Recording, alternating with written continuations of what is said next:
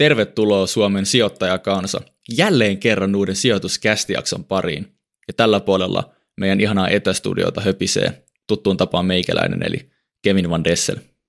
Tervetuloa munkin puolesta tällä puolella Mikki höpisee Teemu Liila.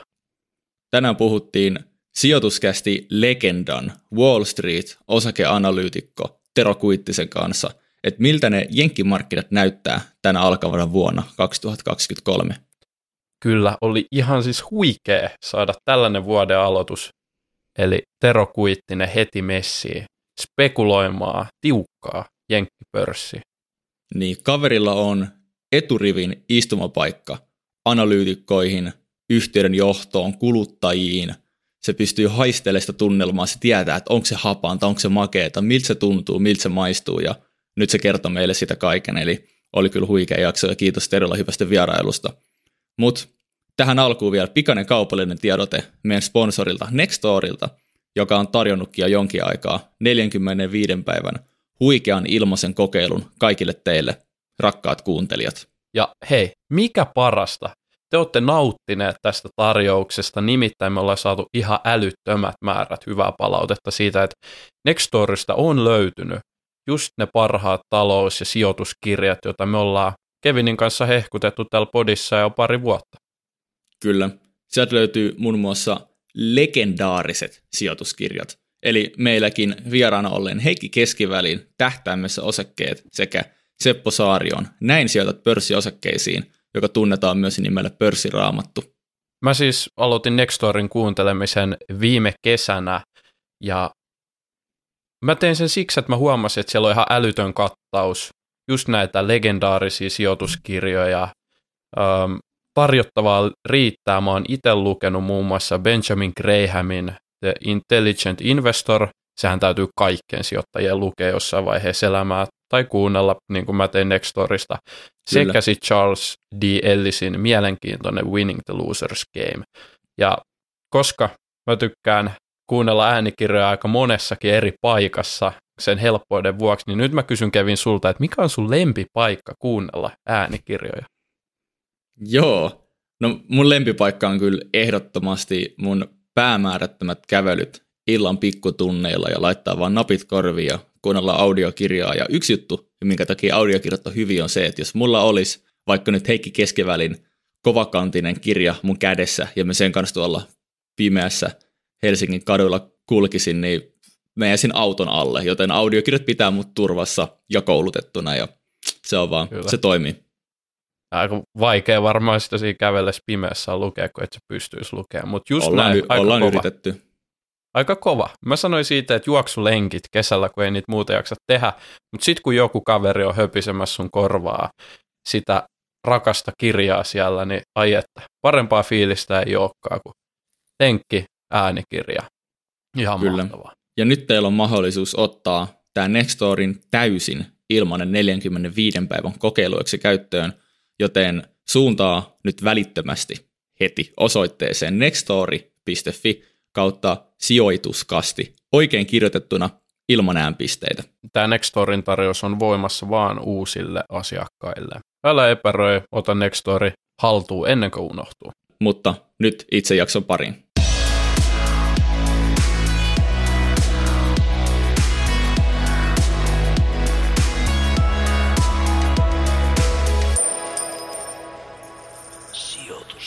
Ja tervetuloa Sijoituskästin etästudioon rautaisempaakin rautaisempi osakeanalyytikko suoraan Wall Streetiltä, eli Tero Kuittinen, tervetuloa.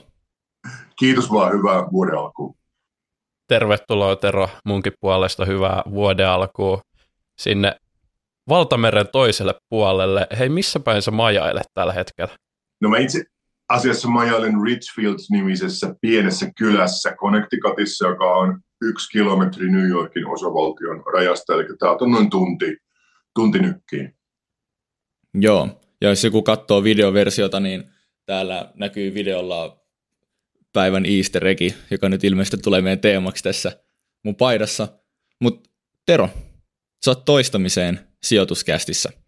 Sä pääset hyvin harvojen ja valittujen ihmisten joukkoon tällä saavutuksella, saavutuksella niin miltä nyt tuntuu?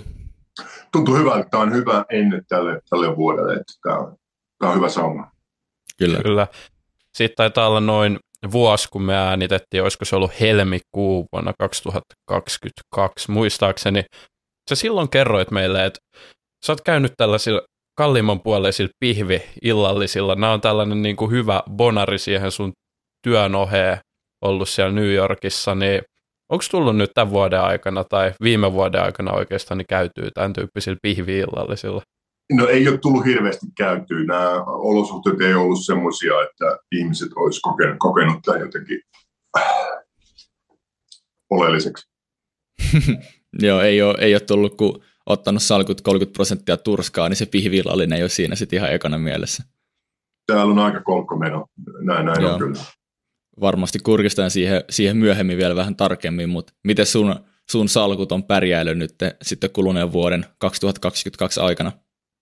No melko huonosti, olisiko, olisiko miinus 20 niin kuin vuoden aikana. Okei, okay. paljon paremmin kuin mä en meillä. Mä, mä manageraa sille aktiivisesti salkkua, vaan mulla on vaan, vaan tota, semmoinen normaali jenkkieläke, eläkesalkku, että mä en, mä en treida. Joo. Joo, no se oli ihan, ihan hyvä tuotto jopa, jos näin voi sanoa, verrattuna just mun ja Kevinin salkkuihin.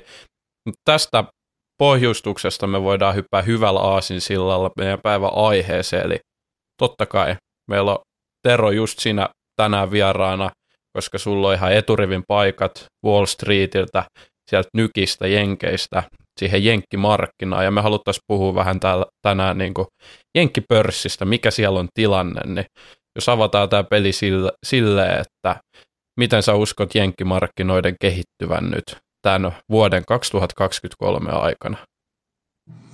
No siis kyllä mä uskon, että tässä tehdään uudet pohjat mitä sitten tapahtuu, niin se on hyvä kysymys. Tällä hetkellähän valuaatiot on melkein täsmälleen 25 vuoden keskiarvossa. Eli nyt ollaan siinä, missä se average on. Hyvin harvoinhan laskut pysähtyy siihen average-tasolle. Usein sen vuoksi on average, että sieltä yleensä koukataan niin sen alle. Mm.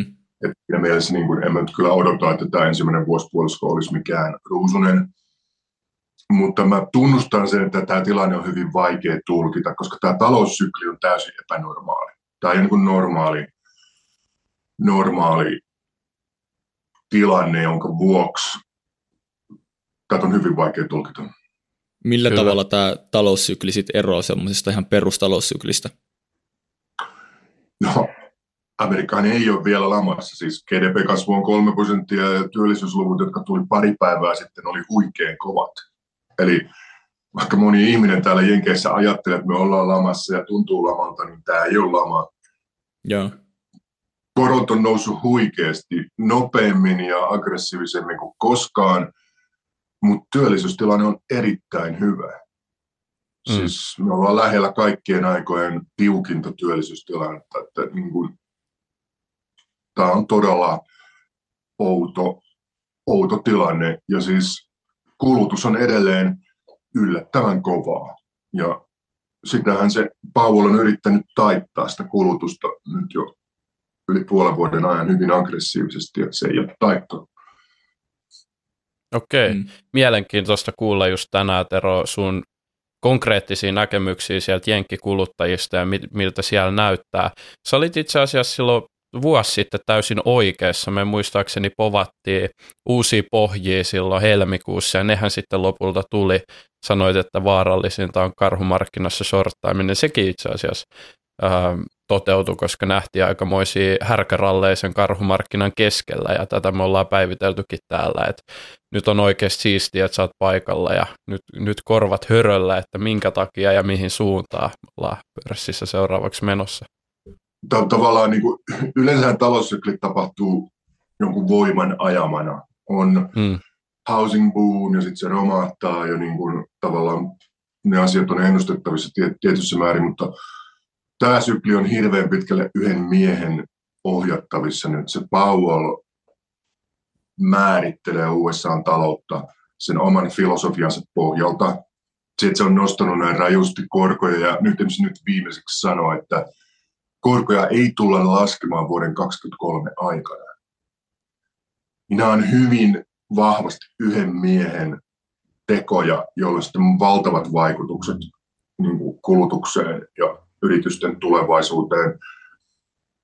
Ja se Powellin ydinfilosofia rakentuu hyvin pitkälle siihen, että se haluaa olla kovempi jätkä kuin Volcker, joka taisteli mm. inflaatiota vastaan USA 40 vuotta sitten. Ja Volcker oli tiukka tyyppi, sen nujersin inflaation, mutta sitten se lähti laskeen korkoja liian no, nopeasti. Sitten se inflaatio tuli takaisin, mikä oli niin kuin, aikamoinen shokki taloudelle. Ja nyt se Paul on päättänyt, että hän ei tee tätä virhettä. Ja jos sä kuuntelet sen puheita, niin sä huomaat, että siellä on monia viittauksia just tähän tilanteeseen. Siellä täällä. Nyt, ei saa, nyt ei saa olla liian höveli, ei saa laskea liian aikaisin. Tämä on erittäin kova isku Jenkeille, koska Jenkit on täysin tottunut tähän nollakorkomaailmaan. Että miten nämä ressukat selviää nyt tässä korkean koron maailmassa, niin se on täysin avoin, täysin avoin kysymys. Kyllä. Ihmisenä, kuka ei tunne hirveän hyvin niin kuin Fedin toimintaa, ei ole sitä tullut täältä Suomesta päin katsottua muuta kuin jostain uutisotsikoista, niin kuinka paljon sillä Povelilla todellisuudessa on valtaa? Voiko yksi ihminen sitten täysin päättää ne, ne linjaukset, mitä, mitä sitten Fed tekee? Voi, voi, koska käytännössä se, ne muut Fedin pomot seuraa, seuraa sitä, että se Powell on, joka käytännössä niin nämä päätökset tekee. Ja, Eli jos olet osakepoimija, niin onko se tärkein yksittäinen henkilö maailmassa, ketä sun pitää tällä on, hetkellä on. seurata? Selvästi. No okei, okay, se Japanin keskuspankki teki tosi outo, oudon vedon, kun se yhtäkkiä nosti, niin nosti korkoja tässä muutama viikko sitten, että jos ne jatkat jatkaa sooloilua, niin tässä rupeaa tapahtuu kyllä, se on totta, mutta kyllä se kaikki on nyt Powellin varassa hyvin pitkälle. Ja se on erittäin aggressiivinen. Ja tässä ei voi unohtaa sitä, että sehän on republikaani ja valkoisessa talossa on demokraatti.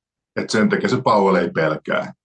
Mm. Se on tehnyt hyvin suoria huomautuksia siitä, että se nujertaa nyt niin kuin kuluttajat ja nyt on pakko saada kurssit alas ja muuta tällaista.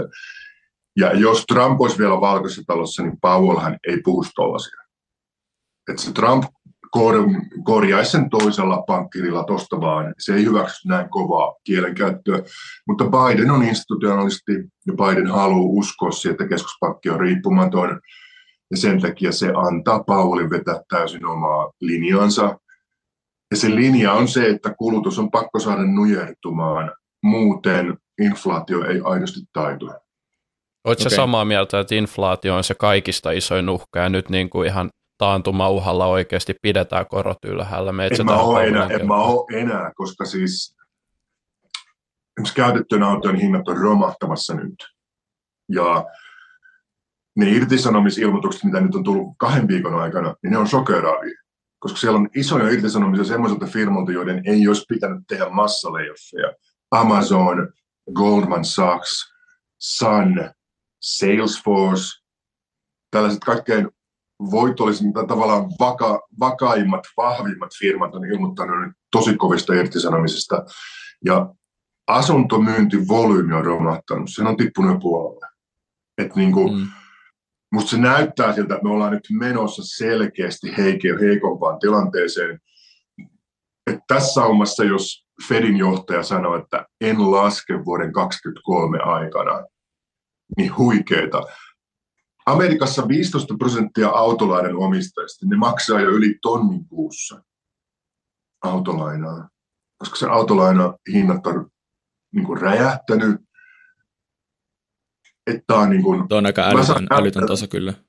Älytön. Mä sain Appleltä just korttitarjouksen ja mä katsoin sitä ja siinä oli tuhannen dollarin niin kuin credit limit.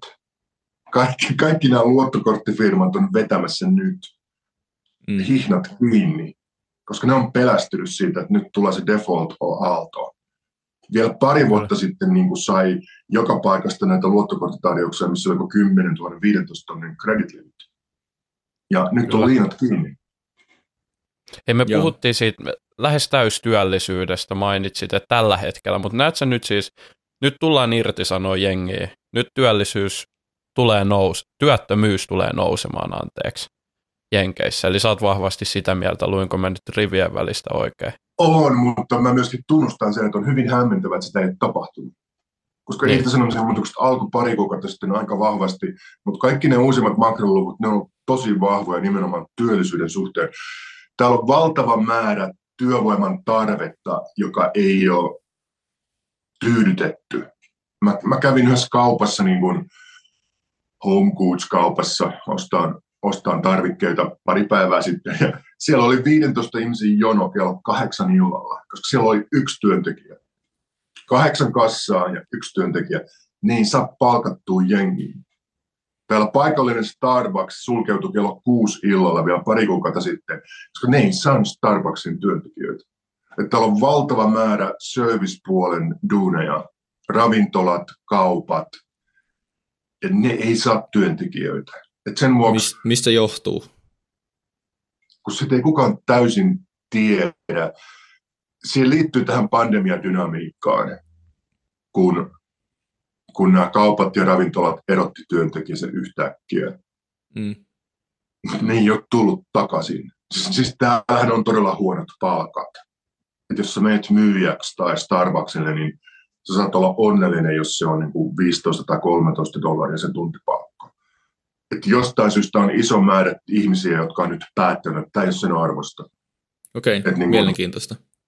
Että tämä on hyvin outo tilanne, koska täällä koko ajan näkee niitä ilmoituksia, kun ihan käyt jossain kaupassa, että niin kuin palkataan, ja sitten siellä on hirveellistä niin kuin manager, myyjä, kokki, tarjoaa niin älytön, älytön määrä työ, vapaita työpaikkoja. Niin sen takia se työttömyys ei nouse niin nopeasti kuin Paul haluaisi. Paul haluaisi shokin USA taloudelle, joka toisi inflaation nopeasti alas. Sitä shokkia ei ole tullut työllisyyspuolelta. Okei, okay mielenkiintoista. Palataan nopeasti tästä niin kuin reaalitalouden tilanteesta osakemarkkinoihin. Jos miettii nykytilannetta, meillä on S&P 500, joka on tippunut viime vuonna, onko se noin 19 prosenttia, ja Nasdaq, joka on tippunut noin 30 prosenttia. Ja aika useinhan, kun nähdään tämmöisiä droppeja vuositasolla, niin seuraava vuosi on hyvä, niin kuin noustaan selkeästi. Mutta sitten taas toisaalta, niin esimerkiksi jos tota, mä kaivoin vähän tilastoja, jos katsotaan vaikka tämmöistä vähän niin kuin modernin ajan, vaikka 50-luvulta eteenpäin PE-lukuu, niin jotta palattaisiin semmoiselle keskiarvotasolle, niin S&P pitäisi palata tuonne 2700 dollaria, ja se on tällä hetkellä 3800 dollaria, eli, eli hyvin tämmöisiä risteäviä, risteäviä merkkejä, että mikä on se osakemarkkinoiden markkinoiden suunta, ja sehän ei välttämättä ole sama kuin reaalitalous tässä tilanteessa, niin mikä on sun näkemys niin kuin osakemarkkinoiden suunnasta niin kuin lyhyemmällä aikavälillä? Silloin kun meillä oli se iso, iso asuntoromahdus silloin vuonna 2008, niin markkinathan rupesi odottaa jo parempaa. Siinä vaiheessa, kun asuntokurssit oli, asuntomyynti oli ihan huikeassa laskussa. Eli hmm. markkinat tajus sen, että okei, nyt se tulee se pohja-asuntohinnalle, se lähtee nousemaan, kaikki on hyvin. Nyt ongelma on se, että meillä ei ole edes alkanut asuntohintojen lasku. Myyntivolyymi on romahtanut puoleen, mutta asuntohinnat ei ole laskenut. Ja keski, keskivuokra Manhattanilla just nousi viiteen tontiin. Eli mä tunnen yhden tyypin, joka on nyt etsimässä studiota Manhattanilta, siis yhtä huonetta. Ja ainoa kolmen tonnin kämpä, minkä se löysi, siinä oli vessa käytävällä, joka oli neljän asunnon yhteinen. Kolmella tonnilla ei muuten edes yhtä huonetta. Niin, jos vuokrataso on tota ja asuntohintaan taso on tota, niin miten markkinat ennakoi sen, että okei, tässä se pohja varmaan on, kun se no, lasku ei ole vielä kunnolla alkanut. Ja siis pandemian aikana USAssa asuntojen hinnat nousi 40 prosenttia kahdessa vuodessa. Eli nyt ei ole kysymys mistään normaalista asuntomarkkinatilanteesta vaan sellaisesta, että tästä 40 prosentin noususta todennäköisesti puolet pitää antaa pois. Eli jos oletetaan, että se asunnot laskee ainakin 20 prosenttia, niin mikä se mekanismi on? Milloin se alkaa se kunnon lasku ja kauan se kestää? Etenkin kun asuntolainojen korot on nyt ihan älyttömät. Ne on 8 prosenttia niin kuin normaali ihmiselle, 30 korkoon. Mutta voiko ne asuntokuplat olla tosi paikallisia siellä Jenkeissä? Mä oon ymmärtänyt, että vaikka justiinsa Kaliforniassa päin tai sitten New Yorkissa – ne asuntojen hinnat on noussut ihan poskettoman korkeiksi. Mä olin mun tyttöystävän kanssa tuolla Kaliforniassa, San Franciscossa ja mä olin käynyt siellä aikaisemmin varmaan kuusi tai kahdeksan vuotta sitten. ja se kodittomien määrä siellä oli noussut ihan poskettomasti niin kuin korkeammalle. Et silloin siellä oli suht paljon kodittomia, mutta nyt muutama vuosi sitten siellä oli siis kadut täynnä kodittomia, ja, ja mä ymmärrän, että on tämmöisiä paikallisia kuplia, mutta onko se on, koko, koko ne jenkien tasolla? paikallisia, että ne on niillä alueilla Amerikassa, missä, mitkä on tuottavia, missä mm. tehdään se raha, jolla koko se maa elää. Et on totta, että se asuntokupla on vain Los Angeles, niin San Francisco, Boston, Chicago, New York, mutta tämä on se tuottava osa Amerikkaa. Tämä on se maa, ja tämä on se osa, jossa tehdään kaikki rahaa. Ja muu Amerikka niin kuin hassaa sen rahan. Kaikki nämä Missourit ja Kansasit ja Dakotat. Et se on totta, että siellä on vielä halpaa, mutta eihän siellä voi elää, koska siellä ei ole duunipaikkoja eikä siellä ole elämää.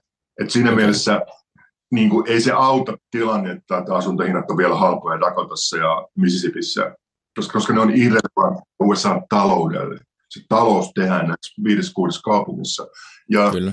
kun on hyvin vaikea nähdä, että tämä 40 prosentin nousu asuntojen hinnassa kahdessa vuodessa, että, että se vaan jäisi sinne lilumaan. Mä en ymmärrä, mm. miten se tapahtuisi näillä korkotasoilla. Et mä oletan, että se asuntojen hinnan jyrkkä lasku on pakko tapahtua. Pystyykö osakemarkkinat vain ohittamaan sen olankohautuksella? En usko. Ei ole koskaan käynyt näin. Ei ole koskaan asuntojen hinnat lähtenyt jyrkkään laskuun ilman, että osakemarkkinat olisi friikannut. Et mm, niin kuin, se on mm. todennäköisesti edessä. Vaikka se olisi lyhyt aikaväli, vaikka se tapahtuisi kuuden kuukauden aikana, niin se on käymättä läpi tämä kansallinen trauma. Okei. Okay. Me huomattiin tuossa ennen jakson nauhoitusta tällainen mielenkiintoinen juttu, että niin kuin sä tosiaan sanoit, että osakemarkkinat on aika neutraalilla tasolla ollut nyt, tai on tällä hetkellä, jos vertaa 25 vuotta taaksepäin.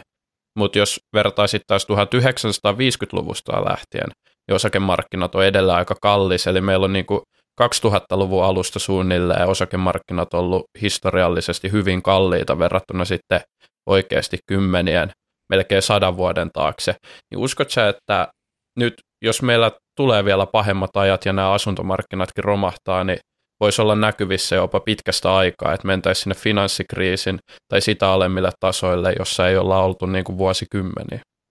No siinä mielessä se on todennäköistä, että se osakkeiden huippu reittaus 2000-luvun aikana johtui siitä, että interest rate tuli alas 50 vuotta. Eli Amerikka eli puoli vuosisataa maailmassa, jossa korot vaan laskee niin kuin koko ajan. Mm. Mm. Kaksi sukupolvea ihmisistä oppi siihen, että okei, korot tulee koko ajan alas, rahat on pakko pistää osakkeisiin, koska bondeista ei saa tuottoa. Mutta nyt me ei olla enää siinä tilanteessa. Konsensus on nyt se, että me palataan takaisin nollakorkoon. Että se inflaatio häviää korot vaan tulee alas humpsista.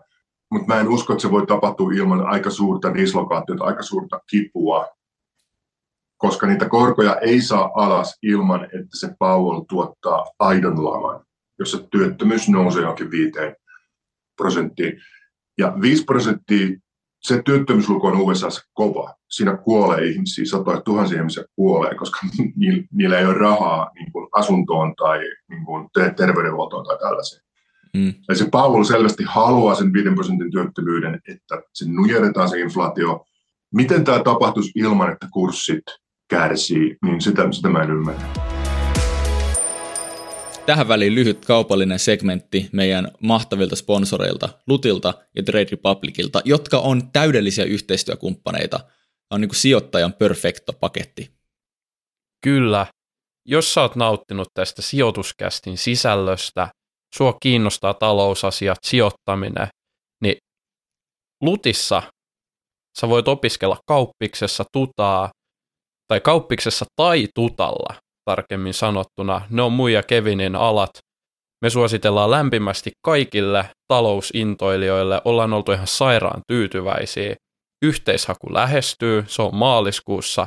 Ei muuta kuin Lutin sivuille tutustumaan, katsoa mitä nämä pitää sisällään. Ihan huikeita pääaineita.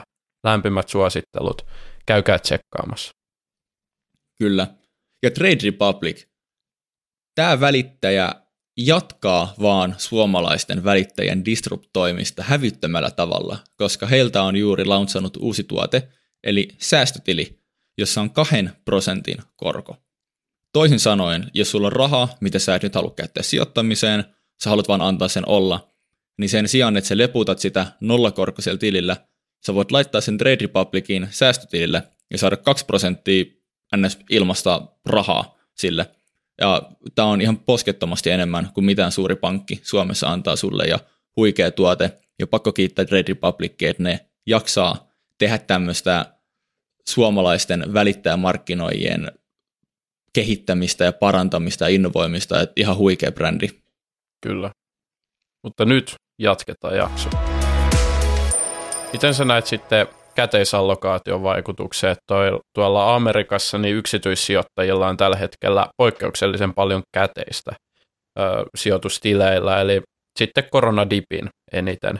Niin miten sä uskot, että tämä sitten luo taas lisää tähän soppaan, että luoko se vastaavasti niin kuin nousupainetta kursseihin vai se luo, se, se luo nousupainetta ja sehän on aiheuttanut sen tilanteen, että koko syksynä meillä oli niitä huikeita kahden, kolmen päivän ralleja. Mm. Meillähän olisi 7 prosenttia kahdessa päivässä tai kolmessa päivässä niin useampaan kertaan. Koska silloin kun on cashia sivussa, niin on aina se iso joukko spekulatiivisia sijoittajia, jotka ryntää sisään ja päättää, että tämä on pohja, sitten tulee huikea nousu. Ja sen takia shorttaaminen tässä markkinatilanteessa on niin vaarallista, koska huonommatkin firmat voi saada viikossa 20 prosentin nousun, mikä ei tiedä, tiedä mitään hyvää, mutta se vaan niin kuin tapahtuu. Mm. Mutta tavallaan totta kai se pitkittää sitä laskuprosessia, kun pitäisi päästä siihen tilanteeseen, että ne spekulatiiviset ostajat ei hyökkää sisään, tulee oikein pohjasta, sieltä noustaan. Et musta tuntuu, että amerikkalaiset sijoittajat on paljon emotionaalisempia kuin suomalaiset. Että ne on todella valmiita päättämään, että tämä on pohja, nyt mä ostan Teslaa. Ja suomalaiset yleensä niin vähän silleen, odotetaan nyt, että niin kuin nousee 20 niin. prosenttia ja sitten ehkä mennään. Kyllä. Tähän, tähän soppaan voi heittää vielä tämmöisen, minkä Teemo on tuonut parissa jaksossa hyvin esille, eli tämmöinen yield curve inversion tai käänteinen tuottokäyrä, missä lyhyet korot on noussut pitkien korkojen yläpuolelle. Ja tämä on hyvin erikoinen tilanne, näinhän ei periaatteessa pitäisi olla, ja tämä on historiallisesti ennustanut todella hyvin taantumia.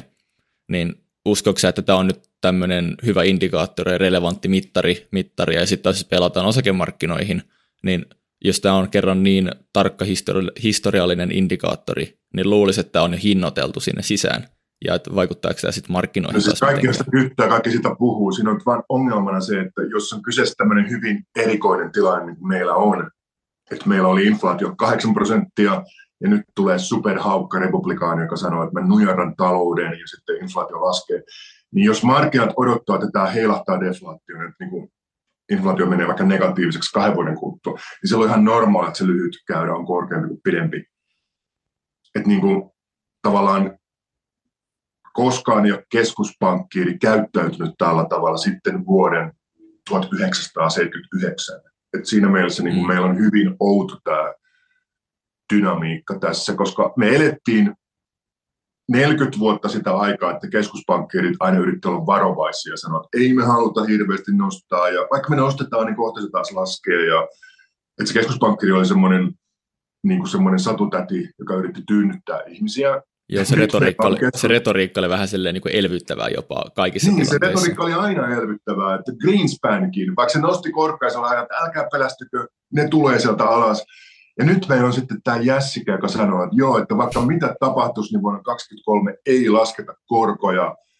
Että tämä psykologia on muuttunut täysin ja se viesti, mikä tässä annetaan yrityksille, on hyvin kolkko. Mm. Okay. Että se mua Mielenkiintoista. Että tässä nyt moni firma erottaa ihmisiä ja ei tee investointipäätöksiä, koska keskuspankki kertoo niille, että tässä tullaan nujertaan kuluttajat tämän vuoden aikana. Kyllä. Että se on aika raju juttu. Joo. Mä oon kaivannut Jenkkien suurimpien pankkien ennusteita, mielipiteitä tuosta markkinasta, ja kiinnostaa kuulla sun mielipide ja, ja että onko niissä jotain pintaa syvempää. Eli täällä on JP Morganin ennuste, jossa puhutaan, että ekalla vuolipuoliskolla S&P 500 kävisi siinä viime vuoden pohjissa – mutta vuoden loppuun mennessä kipuaisi tonne 4200 dollarin, eli nousi sieltä. Ja sitten taas Goldman Sachs öö, antaa taantumalle vain 35 prosentin todennäköisyyden, kun taas konsensus antaa sille 65 prosentin todennäköisyyden. Eli esimerkiksi tämä Chan Hatchius, joka on Goldman Sachsin pääekonomisti, niin tot, totesi, että riski on todellinen, mutta todennäköisemmin se tullaan silti välttämään. Niin mikä on sun mielipide, mielipide tämmöistä ennusteista ja kuinka luotettavia tämmöisten jättipankkien ennusteet oikeasti on vai onko se enemmän jotain politiikkaa tai vastaavaa? No siis se on teatteria, koska nämä mm. ihmiset haluaa tehdä impaktin, ne haluaa, että CNBC kertoo, että nyt on tullut tämmöinen ennuste. Eli se on performatiivista ja kukaan niistä asiakkaista ei ota tosissaan niitä, mutta ne poimii esiin sitten jotain datapointteja, mikä siellä on siellä raportissa.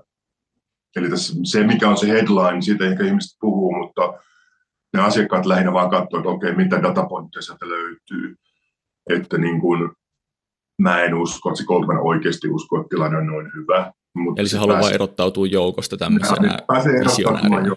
mikä on homman pointti. Ja on sitten paljon salkunhoitajia, jotka on vihaisia, jos niille sanoo jotain negatiivista. Että sitten jos sä meet ulos joukosta ja oot ylti ja bull, niin sitten sä saat ne asiakkaat, jotka haluaa kuulla hyvää. Ja melkein mm. aina ne antaa sulle anteeksi, vaikka tulisikin hirveä crashi, koska sä olet kuitenkin niiden puolella, tiedätkö? Joo. Et se, että sä oot liian positiivinen, niin se on harvoin riski. Se, että sä oot liian negatiivinen, on iso riski. Se on ihan oikeasti iso riski. Silloin kun mä pistin myyntisuosituksen Nokialle vuonna 2008, niin kolme suomalaista eläkerahastoa lakkas puhumista mun kanssa kokonaan. Ne ei koskaan puhunut mun kanssa sen jälkeen. Niin. Se mehän, Tero, mehän Tero puhuttiinkin tästä vuosi sitten. Sä sanoit, että jos sä haluat sen TJ kanssa illalliselle, sulla täytyy niin. olla ostasuositus. Se pätee edelleen. Et mitä tulee isompiin pankkeihin, niin niillä on valtava paine tukea asiakkaita niin psykologisesti. Mm. Eli kun mä lukisin ne raportit ja katsoisin datapointit, ja siellä olisi todella mielenkiintoista ja mahtavaa tutkimusta. Ja siinä on se pointti. Se, mikä se headline on, niin se on sitten niin kuin sitä teatteria. Mutta se tutkimus on usein tosi relevanttia ja niin kuin mielenkiintoista. Mm, että tavallaan se, että se otsikko on irtaallaan siitä tutkimuksesta, niin ei se, ei se, ei se estä sitä, että se tutkimus olisi hirveän tärkeää ja niin validi. Kyllä. Kyllä. Mites, mites sitten heitä piensijoittajat? Minkälainen se tunnelma on ollut? Että onko siellä tällä hetkellä pelko vai usko, joka sun mielestä niin kuin näin silmin nähden on voitolla? Vai niin sä oot päässyt käsi koskettelemaan mitä? sitä fiilistä siellä, niin miltä se tuntuu? No mä tunnen aika paljon Tesla- ja Apple-sijoittajia, ja käytännössä kaikki vaan etsii sitä entry pointtia. Kukaan ei oikeasti peloissaan. Et se on mielenkiintoinen se tilanne, koska tässä on kaksi firmaa, jotka teki äärimmäisen kunnianhimoiset hinnoittelustrategiat hirveän kalliit tuotteet. Apple päätti, että nyt me keskitytään 900 dollarin puhelimiin ja Tesla tuo nyt sen karmeen trakin, joka on älyttömän kallis ulos, just niin kuin laman kynnyksellä. Että niin kuin, niiden hinnoittelustrategiat oli huikean kunnianhimoiset, nyt on tulossa lama, mutta ne sijoittajat ei pelkästään. Ne todella uskoo siihen tarinaan järkyttämättömästi. Että mä en näe mitään aitoa pelkoa. Jos ihmiset kelaa lähinnä sitä, että pitäisikö Tesla ostaa 150 vai 130, niin ei ne, ei ne niin kuin ole pelästyneitä. Mutta sitten jos me katsotaan numeroita, niin Teslan inventaariotaso todella räjähti nousuun nyt uusimmalla kvartaalilla. Ja mm. Applella oikeasti petti iPhone-volyymi, niiden ydintuote. Siitä on pitkä aika, kun sillä on viimeksi pettänyt iPhone-volyymit niin suhteessa konsensukseen noin paljon. Eli on kaikki merkit siitä, että niillä molemmilla on monta uhkakvartaalia nyt edessä. En mä näe mitään kunnon pelkoa. Se on lähinnä sitä, että okei, oliko tämä tässä, tuleeko kaksi huonoa kvartaalia, ja se ei nyt ole hirveän hyvä merkki. Ja Applehän aloittaa nyt kahden kuukauden kuluttua sen AR-lasin tuotannon. Ja koska Tim Cook on Tim Cook, se näyttää sieltä, että se tulee olemaan kolmen tuhannen dollarin tuote. Että niin kuin, ei se tule auttaa Applea, jos iPhone-volyymit oikeasti jatkaa pehmenemistään. Aiotko ostaa ne uudet AR-lasit itse? En, en mä osta. Siis siinä on nähtävästi se patteri tulee semmoisessa pienessä pussukassa niin kuin vyötärölle. Että se on, niin kuin, tämä on niin kuin liian nörttiä jopa mulle. Ja kolme, okay. tonni on, kolme tonni on hintana sellainen, että niin kuin, sun täytyy olla todella Apple uskovainen tästä firmaa ostaa sulle niin hyvin harva ihminen lähtee seikkailemaan. Että se on yllättävää, että se Apple on ottanut tuossa noin elitistisen lähestymistavan. Mm. Se on varmaan sit osa, että ne luo sitä omaa, omaa brändiä sit sillä tavalla, että, että jos ne lähtee hinaa hintoja alas, niin eihän sekään tee sit hyvää niiden, niiden brändille sit sitä kautta. Ei, mutta käytännössä niin se on nähty VR-markkinoilla, että jos hinta menee yli 500, niin kulutus, kiinnostus haittuu täysin. Että tuotteiden pitäisi olla 300-250. Jos se on Apple, se voisi olla kolme kertaa kalliimpi 900. Se olisi huikein mm. kallis. Sitten jos se olisi 1800, se olisi järjettömän kallis. Nyt se on kolme tonnia. Että niin kuin, hyvää päivää. Katsotaan, katsotaan, miten menee. Kyllä. Jos sä nyt mietit näitä Applen ja Teslan sijoittajia ja sitä, että ne vaan katsoo, että meneekö 10 euroa halvemmalla vai nykyisellä hinnalla sisään ja niitä ei pelota, niin pitäisikö niitä sun mielestä pelottaa enemmän? Kyllä mä uskon siihen. Yhtenä ongelma tässä on se, että tämä maa on täynnä rahastoja, joiden ydinstrategia oli Tesla, Apple, Netflix, Facebook, Google. That's it. Kaikki muu oli niin kuin krumeluuri.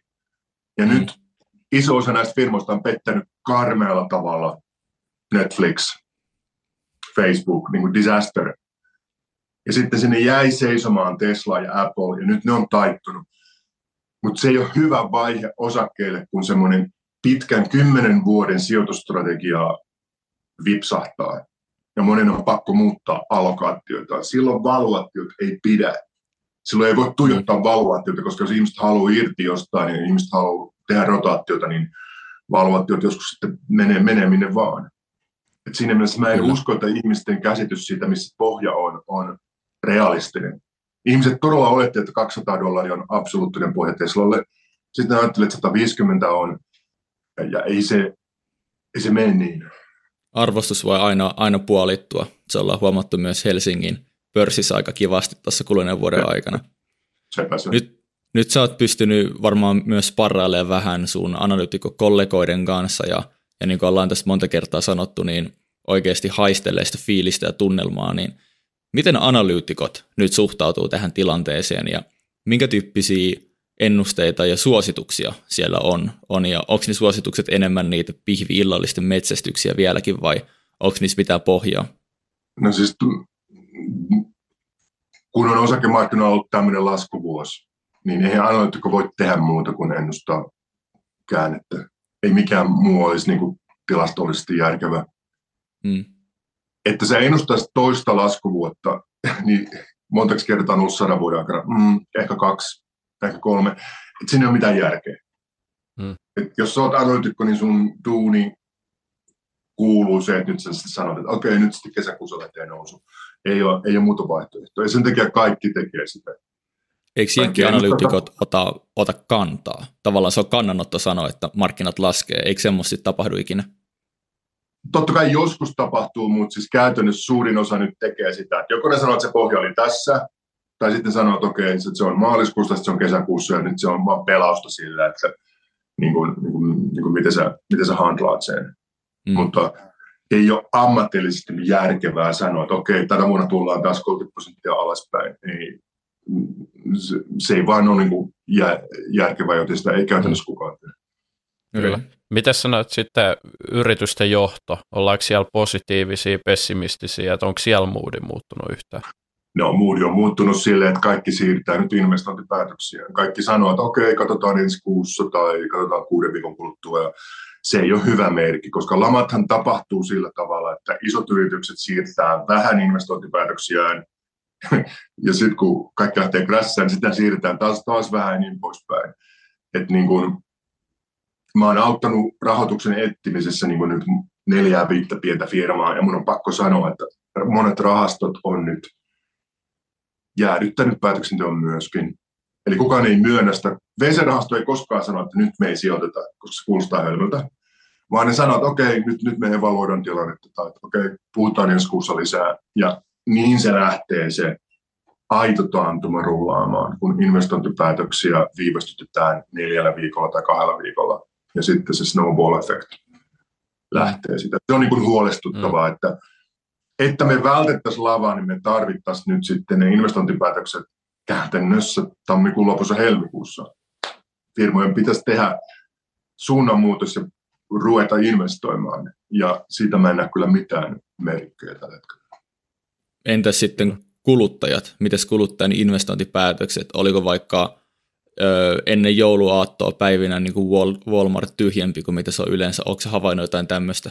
Siis täällä oli kaikki kaupat aivan täynnä. Ravintolat on vieläkin ihan täynnä. Ja niin kuin siis kulutushuuma on menossa. Mutta nyt jos sä katsot luottokorttifirmojen viikokommentteja, niin ihmiset tekee sitä nyt velaksi. Eli ihmiset kuluttaa niin kuin ne kulutti vuosi sitten, jolloin ne käytti niitä tukirahoja. Nyt se menee niin kuin kortille. Ja okay. kortti, tuo interest rate on, niin kuin, mitä se on, 24 prosenttia nyt keskimäärin. Mm. Että niin kuin se ei ole mikään... 24 prosenttia. Mm-hmm. Se on ihan poskettoman korkea. APR, mm-hmm. Eikö toi ole niin kuin Suomessa melkein jo laittoman korkea? Täällä, täällä, täällä kannattaa maksaa joka kuukausi ne luottokortit pois, koska jos sä jätät sen rullaamaan, niin sinne ei kauan mene, niin mm, se tilanne ei ole mikään, niin. no, on, onko Jenkeissä kuluttajat muuten kuinka tyhmiä, että onko just kun korot nousee ja siellä on luottokortteja jengillä käsissä, niin onko jenkkikuluttaja tyhmä, viekö se itseensä vararikkoon nyt no siis tällaisina huonoina on tyhmiä, mutta ne on myöskin epätoivoisia, koska täällä on pakko kuluttaa. Täällä on pakko pitää se status päällä. Eli mä tunnen monia ihmisiä, jotka, joiden vuositulot on joku 50 tonnia, 60 tonnia, ja sitten niillä on autolaina, joka on 1400 tai 1300, koska niillä on pakko olla se Ford Explorer. Hmm. Tai joku tämmöinen niin statusauto. Niin kuin pihalla, että naapurit hmm. näkee. Että niin kuin, jenkikuluttajat traditionaalisesti ne ajaa päin tiiliseinään, koska ne on niin optimistisia. Ja ne uskoo siihen, että vuoden kuluttua rikas kuitenkin. Ja whatever. Eli siinä mielessä niillä ei ole mitään itsesuojeluvaistoa, ja sen vuoksi tänne tulee sellaisia isoja default-aaltoja. Sen takia se asuntomarkkinakrassi silloin, kun 2008 oli niin apokalyptinen, koska niin moni normaali ihminen osti joku kolme asuntoa ja päätti, että nyt ruvetaan flippaamaan. Ei ole mitään itsesuojeluvaistoa. Eli se mua huolestuttaa, että se, ne massiiviset autolainat ja luottokorttilainat, mitä nyt otetaan, että ne on täysin epärealistisia. Että jos se Powell sitten ajaa meidät työttömyyteen, sanotaan huhtikuuhun mennessä, niin sitten tulee defaultti oikein kunnolla. Kyllä. Minkä Onko takia tuollaisesta, tuollaisesta ei puhuta? Tämä kuulostaa aika vaaralliselta, potentiaaliselta lumipalloefektiltä, niin niin kuin tämä on nyt Tero eka kerta, kun mä kuulen, kuulen tästä asiasta sille enemmän, että eikö mä vaan seurannut vai eikö tässä puhuta paljon? En mä tiedä, se on vaikeaa eurooppalaisille niin kuin ammattilaisihmisille sanoa, että jenkit on ihan sekaisin, koska se kuulostaa aika äärimmäiseltä, mutta tottahan se on. Se kulutuskäyttäytyminen täällä on hyvin aggressiivista ja epärealistista. Ja me ei olla törmätty tähän tilanteeseen, koska kuten sanottu, korot on laskenut 40 vuotta. Joten me ei olla nähty sitä tilannetta, että se jenkkien epärealismi oman talouden suhteen törmää sitten siihen, että okei, nyt se autolaina onkin tällä tasolla ja nyt se asuntolaina on 8 prosenttia. Koska se jenkkien perusoptimismi ja lapsenusko on se, että okei, asuntolainojen korot, ne laskee sitten takaisin ensi vuonna. Mm. Kaikki uskoo vakaasti siihen, että nyt me palataan siihen vanhaan maailmaan. Ja miten me mm. palattas? Eihän me palata siihen vanhaan maailmaan muuten, kun se tulee niin massiivinen lama, että sitten se korko todella tulee alas. Mutta ei se hirveästi sitten lämmitä, jos sitä kautta täytyy päästä siihen nollakorkoon, että täällä niin kuin romahtaa yksityinen kulutus. Mitä sä sanot, että onko tällainen Donald Trumpin kaltainen ihminen, mikä siellä oli vielä vähän aika sitten presidenttinä, niin vielä ruokkinut oikein tätä ihmisten niin kuin kulutuskäyttäytymistä ja sitä, että kaikki on kohta taas hyvin. Tällainen niin kuin, Ei siinä tarvita mitään yksittäisiä poliitikkoja, koska kaikki, Amerikka elää siinä unessa, että kaikista tulee rikkaita, jos sä oot köyhä, niin se on sun synti. Täällä vaan ihmiset uskoo siihen, että niistä tulee rikkaita vuoden kahden kuluttua. Ja sen takia ne äänestää koko ajan poliitikkoja, jotka haluaisi poistaa perusturvan tai niin huonontaa mitä tahansa sosiaalietua, koska ihmiset uskoo, että en mä oikeasti köyhä, mä vaan olen köyhä nyt ja mä oon kahden vuoden kuluttua rikas. Että se perusoptimismi on niin vahva ja sitä ruokitaan koko ajan niin populaarikulttuurista ja muualta. Se on niin kuin American Dream. Niin, ja sen takia ihmiset tekee älyttömiä päätöksiä, niin kuin se, että ne ostaa 90 000 dollarin auton, vaikka niiden vuositulot on 65 tonnia, koska ne uskoo, että ne on kohtarikkaita. Ja sen takia ne asuntoostopäätökset on usein aivan pimeitä. Ihmiset ostaa miljoonan asuntoja jollain 150 tonnin vuositulolle. Ja ei. Kyllähän tuo luottokorttivelka on ollut paljon puhuttu ongelma Jenkeissä. Se on, si, siitä mäkin olen kuullut paljon ja, ja, ja, ja että se nyt on niin äitymässä vielä entistä pahemmaksi ja jos meillä on tulossa tämmöinen tilanne, missä ihmiset alkaa menettää työpaikkoja ja sen lisäksi, että kulut, kuluttaminen ei ole kestävää ja kerrotetaan 24 prosentin luottokorttivelkaa, niin on myös asunto, mihin ei ole varaa. Ja senkin lainan kustannukset nousee, niin tämä kuulostaa paljon pessimistisemmältä tulevaisuudelta kuin, kuin mitä ollaan sitten niin kuin maalattu medioiden toimesta. Mutta siis tavallaan, koska asuntojen hinnat nousi 40 prosenttia kahdessa vuodessa, niin totta kai se antaa ihmiselle sellaisen tietyn turvallisuuden tunteen, että hei, mun asunto on nyt 200 tonnia arvokkaampi kuin se oli mm. kaksi vuotta sitten, joten nyt mä voin käyttää sen 200 tonnia. Mm. Jenkit ajattelee näin, ja täällä on hirveän helppo sit saada uutta lainaa, second mortgage ja tämmöistä sen asunnon hinnan nousua vastaan. Et kun Jenkkien asunnon hinta nousee 100 tonnia, niin nehän vetää sen rahan ulos sieltä, vaikka se olisi illuusio. Ja sehän on illuusio, jos puoletkin siitä 40 prosentin noususta annetaan takaisin nyt seuraavalla vuodella. Joo. Kuka, kuka on voittaja tässä tilanteessa? Kuka repii ne rahat, kun tällainen katastrofi lähtee laajenee? Onko se yksittäiset yritykset? Ketkä on voittajia, ketkä on häviäjiä tällaisen niin kuin ison katastrofin jälkeen? Jos mä, uskon, mä uskon, että nämä halpa retail chainit, Five Below ja Dollar Generalit ja ne muut on voittajia ja niitä on tullut nyt, niitä on nyt jo tullut aika paljon lisää. Eli aikaisemmin oli Dollar Tree ja Dollar General, että kaikki oli dollari, mutta nyt se on niin kuin five below, että se on niin kuin viisi dollari. Mutta tota, idea on sama, että täällä on semmoisia halpaketjuja, jotka hyötyy paljon sitten, kun ihmiset tippuu pois keskiluokasta mm. käytännössä. Että tota, ja itse mä uskon, että halparuokaketjutkin tulee pärjäämään, McDonald'sit ja tämmöiset, koska sieltä saa 1800 kaloria seitsemällä dollarilla. Että jos sä oot aidosti ahdingossa, niin se on monelle ihmiselle paljon helpompi ratkaisu kuin se, että ostat riisiä ja niin kuin jotain, jotain papuja ja rupeat itse tekemään neljän dollarin ateriaa. Niin kuin, jenkit, jenkit tykkää helpoista kaloreista, sen on kyllä huomannut. Se, se ei myöskään ole aina pelkästään tykkäämistä, vaan se on myöskin sitä, että sit jos sä oot jossain nälkäduunissa, joka maksaa 9 dollaria mm. tunnissa, mm. teet sitä 10 tuntia päivässä, et sä rupea sen jälkeen tekemään jotain fucking ateriaa. Sitten se on paljon helpompi, että saat kuudella dollarilla jotain, siinä on valtavasti kaloreita, että sä niinku selviydyt. Tämä on aika synkkää tämä fast food-dynamiikka Joo. tässä maassa. Ennen kuin mennään ihan viimeisen vastuuttoman spekulaation pari osakemarkkinoista, niin noista luottokorteista puheen ollen täytyy mainita meidän jakson sponsori Sorter, eli itse asiassa sorter.fiistä löytyy tällainen luottokorttien vertailu, ja ihan älyttömän kätevää. Mun mielestä kun puhuttiin näistä luottokorttien koroista, niin noita on muuten siisti oikeasti käydä tsekkaa ja vertailla, että mitä ne on nykypäivänä. Kannattaa mm. vertailla ehdottomasti. Sorter.fiistä löytyy, siellä on kaikki relevantit luottokortit verrattuna, niin ihan loistava juttu. Juttuja. Kiitos Sorterille, että tällaista löytyy meille kuluttajille.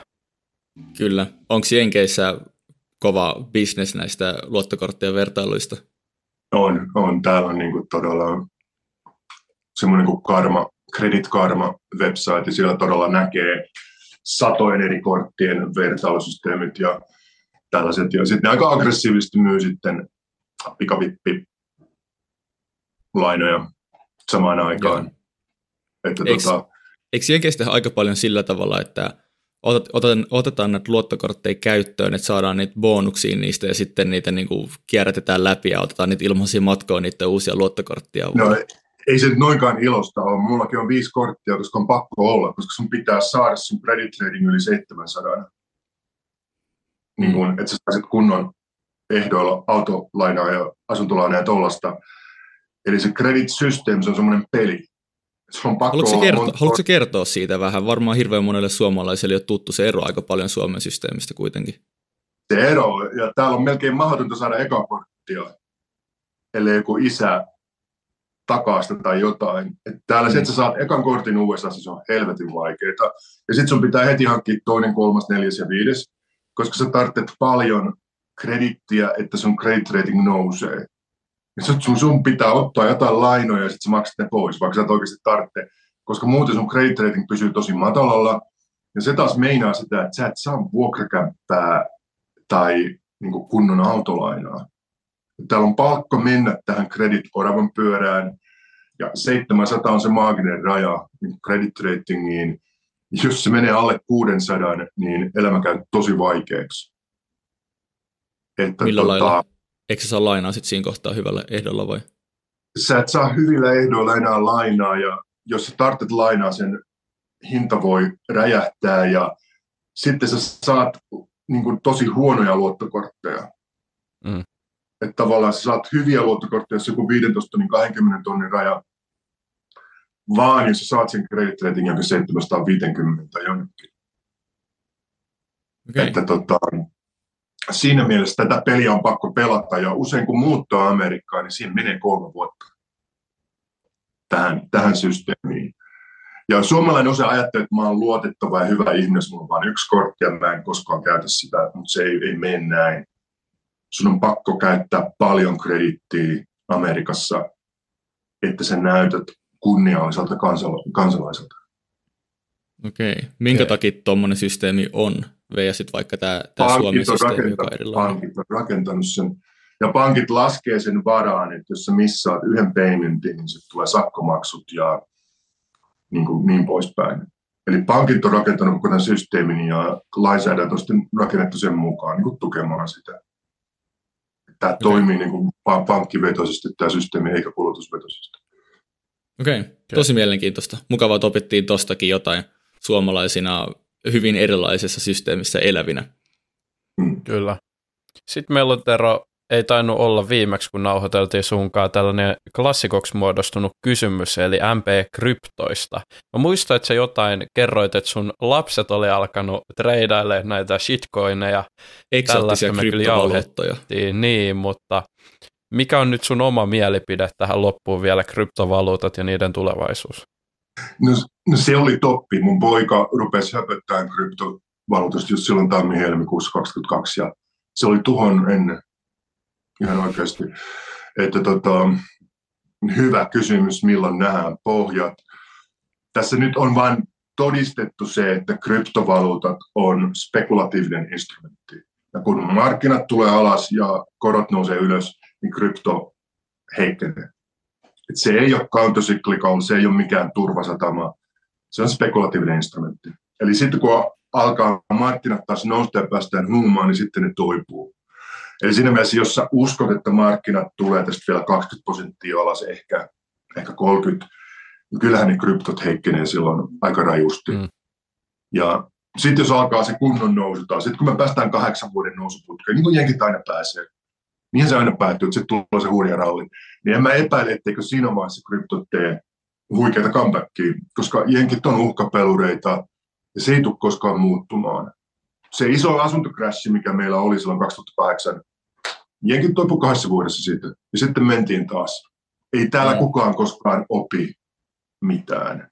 taloudesta tai elämästä, vaan sama jutut tehdään uudestaan ja uudestaan. Et siinä mielessä, joo, krypto tulee tekemään ison comebackin, mutta vasta sitten, kun Nasdaq tekee pohjan. Mm. Okei. Okay. Kyllä. Hyvin mielenkiintoista. Hei, muistakaa muuten käydä lunastamassa vielä meidän ilmainen kokeilujakso osoitteessa nextory.fi kautta sijoituskasti. Tällä kertaa oikein kirjoitettuna, niin kuin ei viimeksi pitää muistuttaa. Ja Tero, jakson loppuun, kuten viimeksi, niin saat heittää vielä sun omat niin sanotut plugit, eli missä sua voi seurata sosiaalisen median puolella. Twitterissä, Twitter for Life, Tero, Tero, Tero on mun Twitter-handle, ja mä tuun pysyn siellä katkeraan loppuun asti. Ei, ei, ei tulla vaihtaa mihinkään Mastodonttiin tai muualle. Että, että, Vaikka että Elon, ei... Elon Musk nyt on siellä, tota, pitää kapuloista kiinni, ei vaikuttanut suhun. Osittain sen vuoksi, että Elon on siellä. Pakkohan sitten katsoa, miten tässä käy. Tähän Kyllä. on suuren mittaluokan tragedia. Tässä mm. on nyt Osymandios, maailman rikkain, maailman historian rikkain mies. Ja kattokaa, miten se sekoilee. Eihän sitä voi olla katsomatta, mitä ne voisivat kääntää. Kyllä, huikean, huikean mielenkiintoista. Mutta Tero, kiitos älyttömästi, että tulit jakamaan sun mahtavia viisauksia ja tämmöisiä omia anekdootteja sieltä Jenkkilästä. Oli, oli mahtava saada sut jälleen kerran sijoituskestin vieraaksi. Kiitos Tero munkin puolesta. Otetaan ensi kerralla ehkä jopa nopeammin kuin vuoden päästä, niin nämä on huikeita settejä aina sunkaan. Let's do Ehdottomasti, it. joo. Ja kiitos joo. vielä kaikille meidän kuuntelijoille ja muistakaa laittaa meidän YouTube-kanava tilaukseen ja antaa meille niitä ihania tähtiä siellä Spotifyn puolella, niin se auttaa meitä tekee hyvää lisää kontenttia ja saamaan lisää huikeat vieraita tänne. Mutta Kyllä. näillä sanoilla kiitos ja ensi kertaa. Se on moro. Kiitos.